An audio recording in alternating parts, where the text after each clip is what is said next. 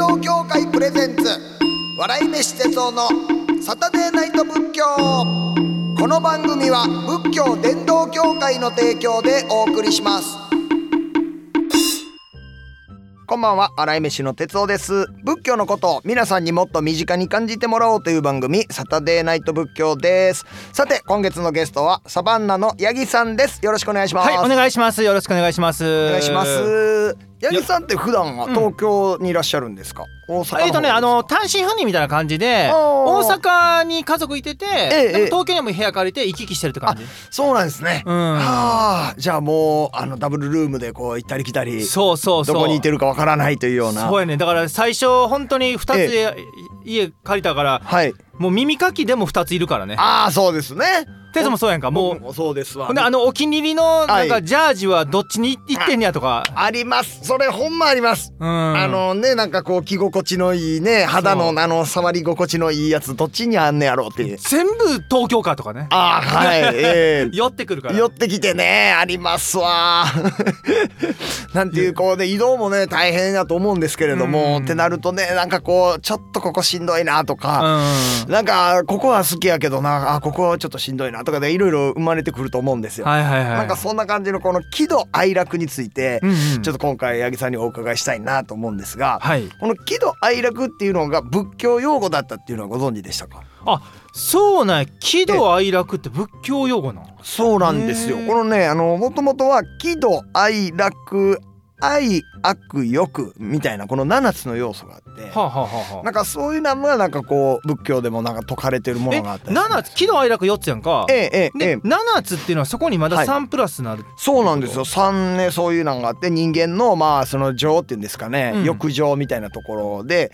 こう湧いてくる感情ですかね。えだからえっと喜怒哀楽。はい。愛。愛するはい。愛するとはい。悪。悪悪いこと考えてまうと欲。欲強欲ですね。なんかああしたいなこうしたいなみたいな。これはじゃあええ。あのー喜怒哀楽っていうのは、まあ、必ず人あるやんか。ええということは普通の人間には、はい。この悪っていうのも必要やからあるわけ？これがねでもやっぱこうどうしても備わってしまってるんですがそれをなんとか削っていこうっていうのがまあ仏教の教えです。あそういうことなんや。ええそうなんですよね。えー、あ初めて聞いた。喜怒哀楽愛欲愛え愛悪欲？欲っていう。あなんかそんな感情がまあにはあるよというよううん。なことやったりするんですが、うん。八木さんあの、えー、喜喜びについてお伺いしたいんですが、うん。なんかこう喜びありましたか？いや僕ねあのーなんかねはい。まああのー収録してる時はええ。まあ年内とか2023年撮ってるはい。で、ええええ。m 1グランプリではい。あー。昨日ちょうどやって。はいそうです。なんかね令和ロマン撮って僕それ嬉しかった、ええあんまり僕ねそういうはい。気持ちにならへんかってんけど、まあ、当然なんか自分らがチャレンジしてるとこもあって、はい。やっぱライバルやから、はいはい。なんか気持ちよかったね。あーあ見てた？あ見てました。もちろんチャンピオンやからええ。こんな話しても大丈夫なの？え全然大丈夫です。えどう映ったの？チャンピオンから見て。いやーまあうんそうかなってちゃんあのはいレバロワンちゃんと受けてたしう、ん。でトップやけどあんだけ3組にも残ってたし、うんうんうん。1本目も2本目も申し分ないなっていうのは思いました。もう去年去年のあの敗者復活の時からあちょっとこの頃やばいなと思ってましたね。あー。ええ。え俺もなんかねあなんでかって言ったらあの沼津の劇場で、はい。僕もなんか一人で出させてもらってるんですたまに、はいはいはい。でそこで令和ロマンで一緒やって、ああそうですか。でまあ令和ロマン知らんかったけどなんかちょっとなんか喋ってて、こう、でネタとか見てて、はい。すごいお面白いからなんか陰ながら応援してたのよね。ああーそうですか、うん。へえほんでやっぱりすごい仕上がってたからもう。うわっと思って。そうですよね、うん。でその意味で言うたら僕もレバロマン優勝し喜びはありました。あやっぱそうなんや、ええヤーレンズかなとも思ったんですけど、うんうん。でもなんかそのレバロマンが勝ったっていうのでまあなんでかって言いましたらあの車うん。くんの方。うんと前にいっぺん飲みに行ったことがああってあったんや、うん。はい、その1回でも飲んだ人っていうのがうん。優勝すると、なんかあやっぱり俺のご縁あるやつで優勝するやんって思えるんで。それな？やっぱそうしゃなんかそれあるよね。なんか人間のなんかね。あるよね。なんかちょっと臭い部分ありますよねそこ。それなわかんねんねえ俺あいつ知ってんねんっていう。知ってんねんって。俺もううもうう取ると思ってたわって言えるとこのね。ねこれがほんまに。なんか5ですけれどもねこれが。そうやね。でもなんかやっぱすごいあのートータルのね藤田がねうん。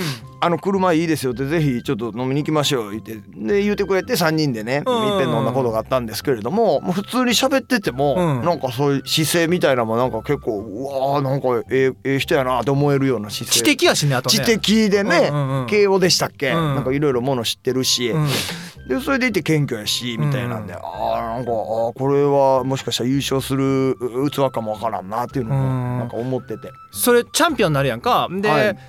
あのーリアルな話チャンピオンになったらどこまで休みないの？えー経験者としては。どのどのレベルまでいくの？えーっと僕は、えーでも12月の、うん。えー31日が休みになれました。あそうなんや。はい、だからそれは急に取ってるから、ええ。そこは埋まってないやんかあはいはい。乗り出してからあ。どこまで行くのそれ？うわねえーっとね4ヶ月ぐらいはなかったと思ないんや。ます。はあー。ほんならもう携帯で見てるスケジュールの中には自分の中で休みがないやんい、か、はい、はい。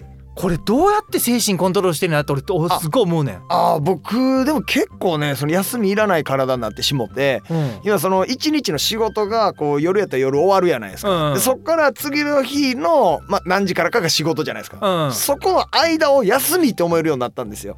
なるほど。はい。だからあのー普通の人は休みっていうのは24時間はいはい。かからないいと休えみやけどえええ鉄はそこで短く休みと思う、俺これな、ええ。思ったのがはい。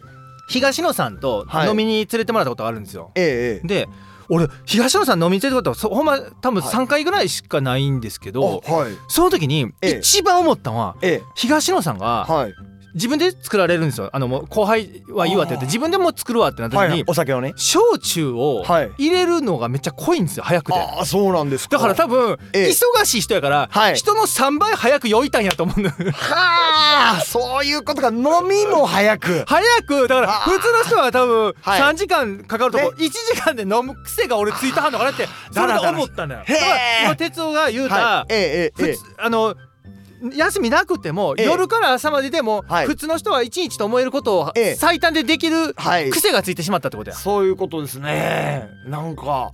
で逆にうん。24時間休み確保されてたら、うん。なんか不安になる時もあるんですよ。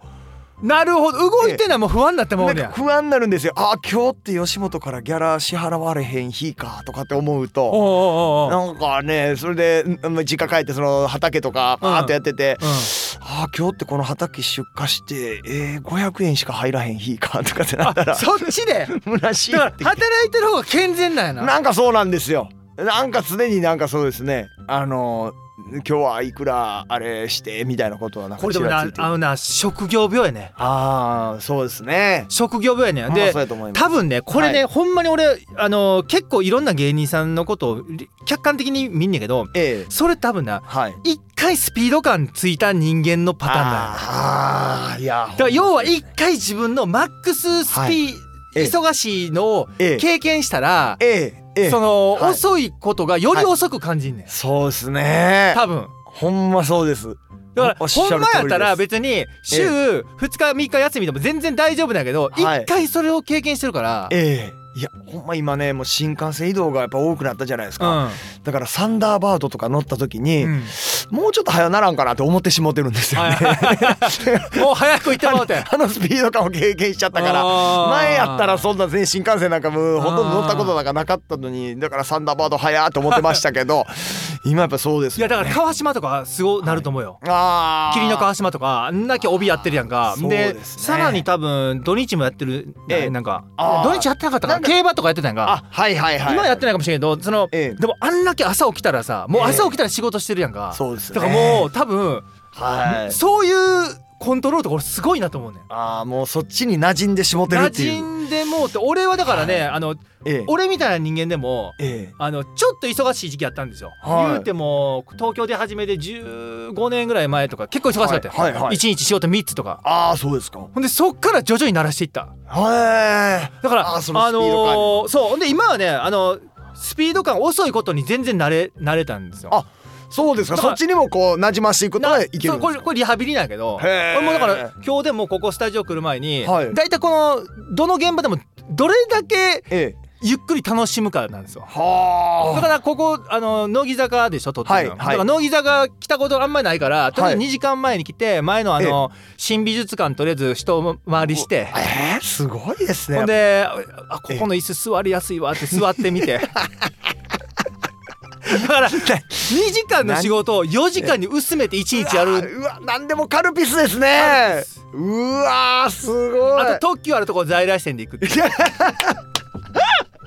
だってだってこの仕事一番な、まあ、悪い芸人やったらな、ええほんまええ。20分で仕事終わるわけやんか。究極の話、はいはい。どれだけうん。仕事してる感をああそこを在来線にしてもやっぱ仕事になれるっていうことですか？そうそうそうそうやね。はあでもでもそこは八木さん僕わかります。僕もそうです。在来線で、うん。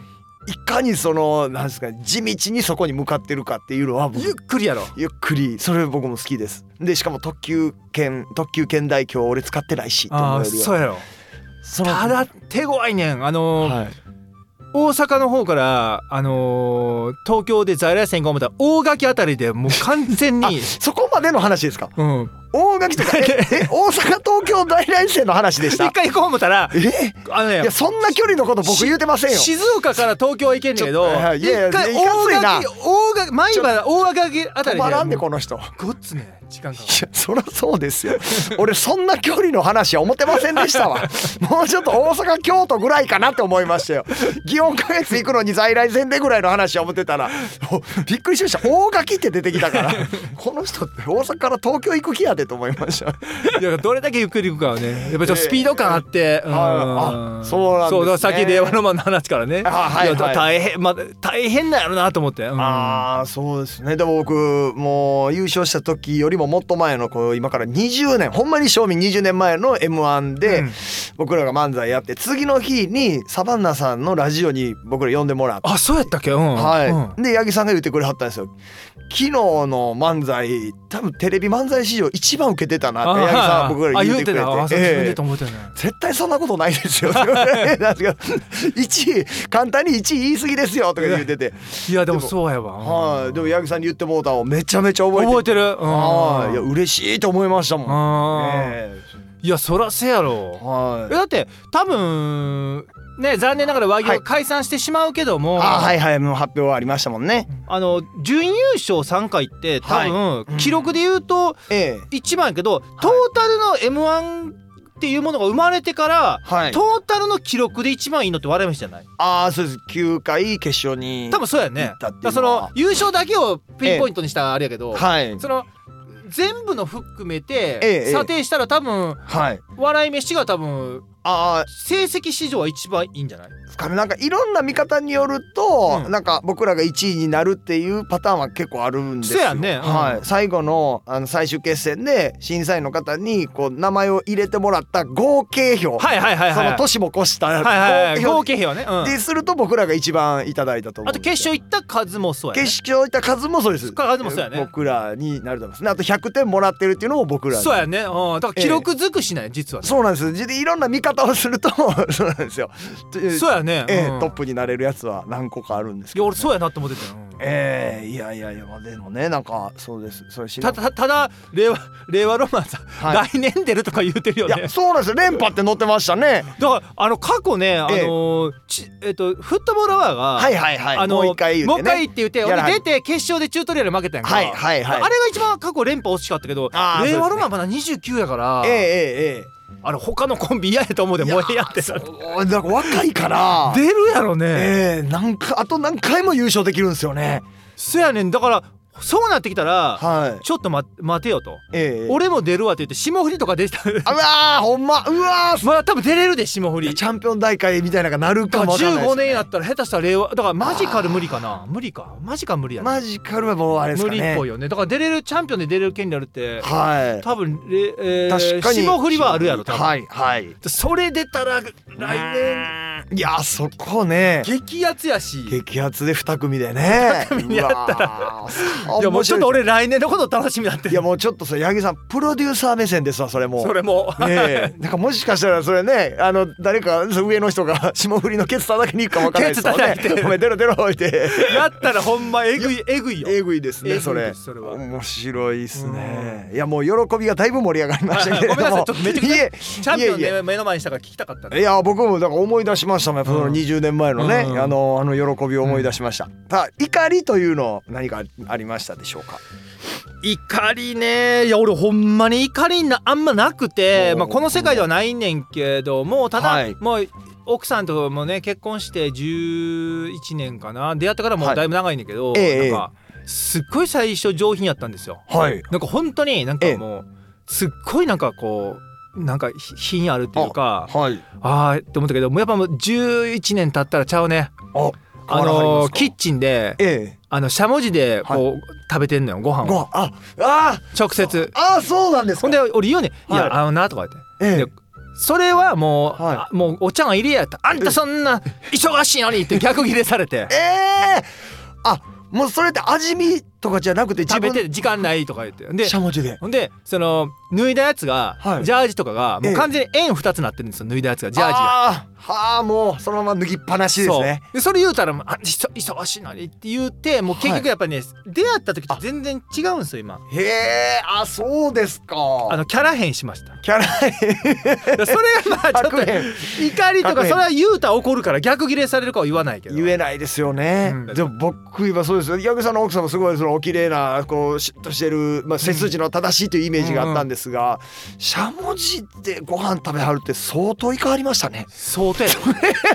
相当やで。だって俺聞いたことないですもん。聞いたこ奥さんがしゃもじでご飯食べよんねんしゃもじでご飯な俺な聞いたことない。それまだね俺俺の中ではマシマシやった。マシなんマシや。俺が前ひどいです頼むからやめてくれへんって言ったことははいはい。飯食ってるやんか。でティッシュあんねんか。らちょっと遠いところにティッシュあって、ええそれは箸で取りよんねん聞いたことない。聞いたことない。俺それはなってことや。八木さん八木さんそれ聞いたことない。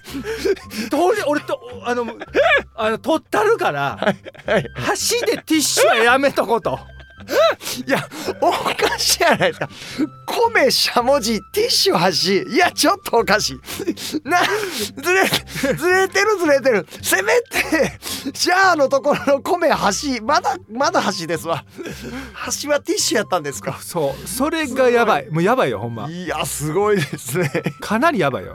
でもそれちょっと言わはるんですよね。言うたらもうやめや言うのは。まあ、ゆまあ言うけど。ええ。なかなかもう向こうはそれはパチンコ行ってね僕パチンコ好きなんですよ、はい。パチンコ行ってで、え海物語のねやはい。つやるんですけど、その、前言ったらレート低いやつあんのレートっていうかねまあ。1パチみたいなやつ。ああはいはい安いの、の僕はもうほんまアマデチって言って99回に1回当たるような、海物語ってええ。あんまもう負けたりせえへんのよ。もう遊びな感じ。あほんであの奥さんにそれやろうって言ったらいやそんなんやったらもうやってる気せえへんわとか言って。え いやちょっとちょっとそんなんやらへん方がええやんとか言って。ななんですか？大きく動かさない嫌やっていう。いやむちゃ4パチのエヴァとかじゃなくて売ってる気せえへんわとかギャンブラーでもあんのかい。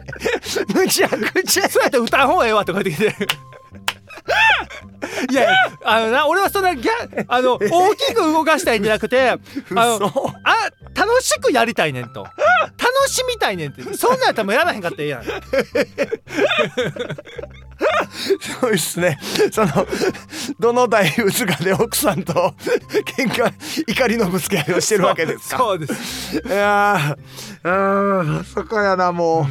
ほんまそうですよ。そそこら辺も怒りというかねもうしゃあないわ結婚したから。しゃあないですね。やっぱりこう諦めていくことって大事ですよね。そうですね。いや僕もそうです。僕は仏教でもやっぱりあるんですよ。あそうなんや。はいそういうこだわりっていうのを捨てていくことっていうのがすごい大事だこだわりを。はい。だからやっぱりこう妻に対してこうであってほしいとか、うんうんうん。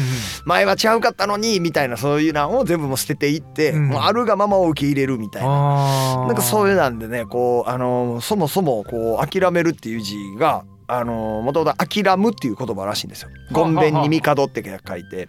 はいはい。ごんべんに帝？帝。書いてあであーそういうことこれで諦めるっていう。でこれもともと「諦む」っていうことがうん。言葉があって、うん。この「諦む」っていうのが「諦める」っていう言葉に派生したのとうん。あともう一個は「明らかにする」っていう言葉にも派生したんあです。そうなんや。そうなんですよ。だから明らかにするっていうのと諦めるっていうのはほぼほぼ同じ意味合いなんですって。明らかにするっていうのとはい。諦める。全然意味ちゃうけど一緒なんや。が一緒なんですって。あ諦める。そうなんです。だから諦めていくとうん。真実が明らかになってくるみたいなことらしいんですよね。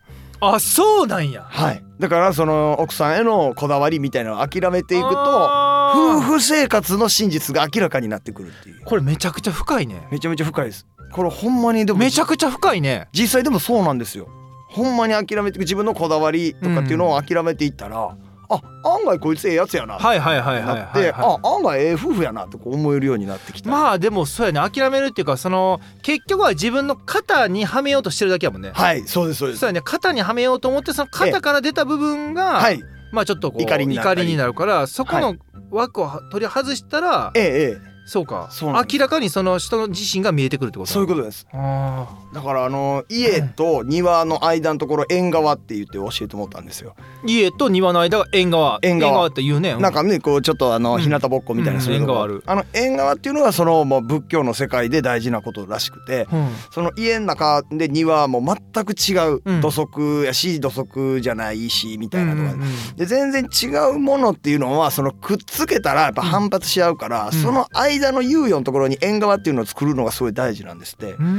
だから自分のこだわりだけえ奥さんのこだわりだけっていうのとその間のなんか融合部分みたいな縁側、うん二人の縁側を作っとくことによってすごくそこはうまいこといくんだみたいなのを教えてそそれね俺めちゃくちゃわかんのがええ。まあ例えばあの近所の人とかがなんか夜、夕方とか遊びに来るやんか。はいはい。喋、りに来るときに、ええええ。家の中やったらハードル高いのよ。ああはいはいはい。わかる？わかりますでわかります。縁側をちょい顔出しで喋るとこは、ええええ。なんか喋りやすいやんか。喋りやすいんですよねあれな。かといって外では喋られへんから、ええええええ。あの縁側が、はい。なんかね絶妙のええええ。空気空気感やし感やねその人との距離感ですよね。距離感。それ多分似てるもんで言うと楽屋なんよね。ああはははははだからあの楽屋ってこう、ええ。本番とええ。オフの間じゃない？間ですね。まさに。はい。完全にオフってもないし完全にかかってもないはあ。間やからちょうどおもろいところがあるやん。だからはい。俺縁側と楽屋は結構似てる空気感やって俺思ってる。はあ。楽屋は劇場の縁側だみたいなあそうやわ。ねえ。いや八木さんすごいですね。ここ結構重要やね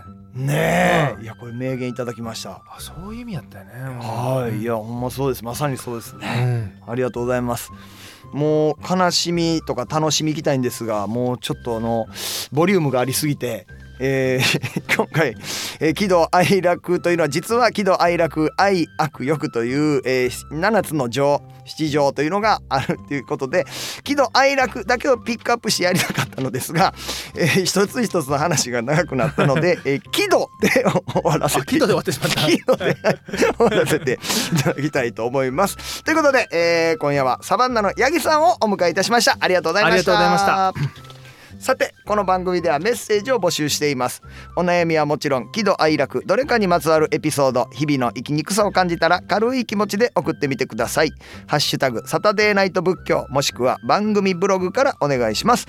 ここで一つ奈良県生駒市の、えー、宝山寺から毎度さんありがとうございます。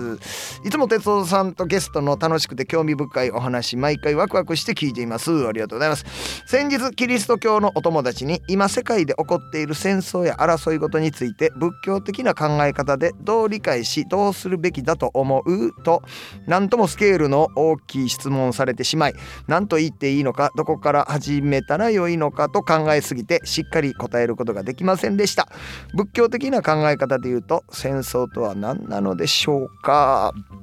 はい、えー、まあ争い事ですね。やっぱりあの自分がこうありたいとかね、えー自分の周りの、将来はこうでなかったらあかんとかいうようなね何かそのこだわりっていうものがあってで相手もまた別の、えーそういうこだわりというものがあって、えそこのところでね、えいがみ合ってしまうということなんでしょうけれども、え結局地球がどうなっていくべきかって考えてたら戦争はないかなと思うんです。地球っていうのを、え2000年後の子供たちにこの地球を、えー、ちゃんとした健康な状態で残してあげれるかなとかって考えてたらなかなか戦争しにくいんじゃないですかね。結局お釈迦さんっていうのはその、えー、瞑想した時に木の下に座ってはったってことですけれども多分そのお釈迦さんは自分の足の下のとこから根が生えてで根が生えてで木になろうとしてはったと思うんです。でその根が生えたことによって地球の養分を吸い取っておそらくお釈迦さんは自分は地球かなっていうふうに瞑想してはったんちゃうかなって僕は思うんです。で地球かなって思ったっていうことはこの地球っていうのが代々代々ずっと続いていってここでえみんなが幸せに過ごしていけるようにっていうことを考えてはったんちゃうかなとか思うんですけれどもね。まあこれはあの勝手に僕が言ってるだけなんですがまた正しいことは宝山寺さんのお坊さんに聞きに行ってください。えー、大立から毎度さんメッセージありがとうございました。番組特製ノートを差し上げます。お楽しみに。というわけで月日は白帯の価格あっという間に時が過ぎ去ってしまいました。来週もこの時間に仏教をしたいと思います。ここまでのお相手は笑い飯の哲夫でした。あしゃ。仏教伝道協会プレゼンツ笑い飯哲夫のサタデーナイト仏教この番組は仏教伝道協会の提供でお送りしました。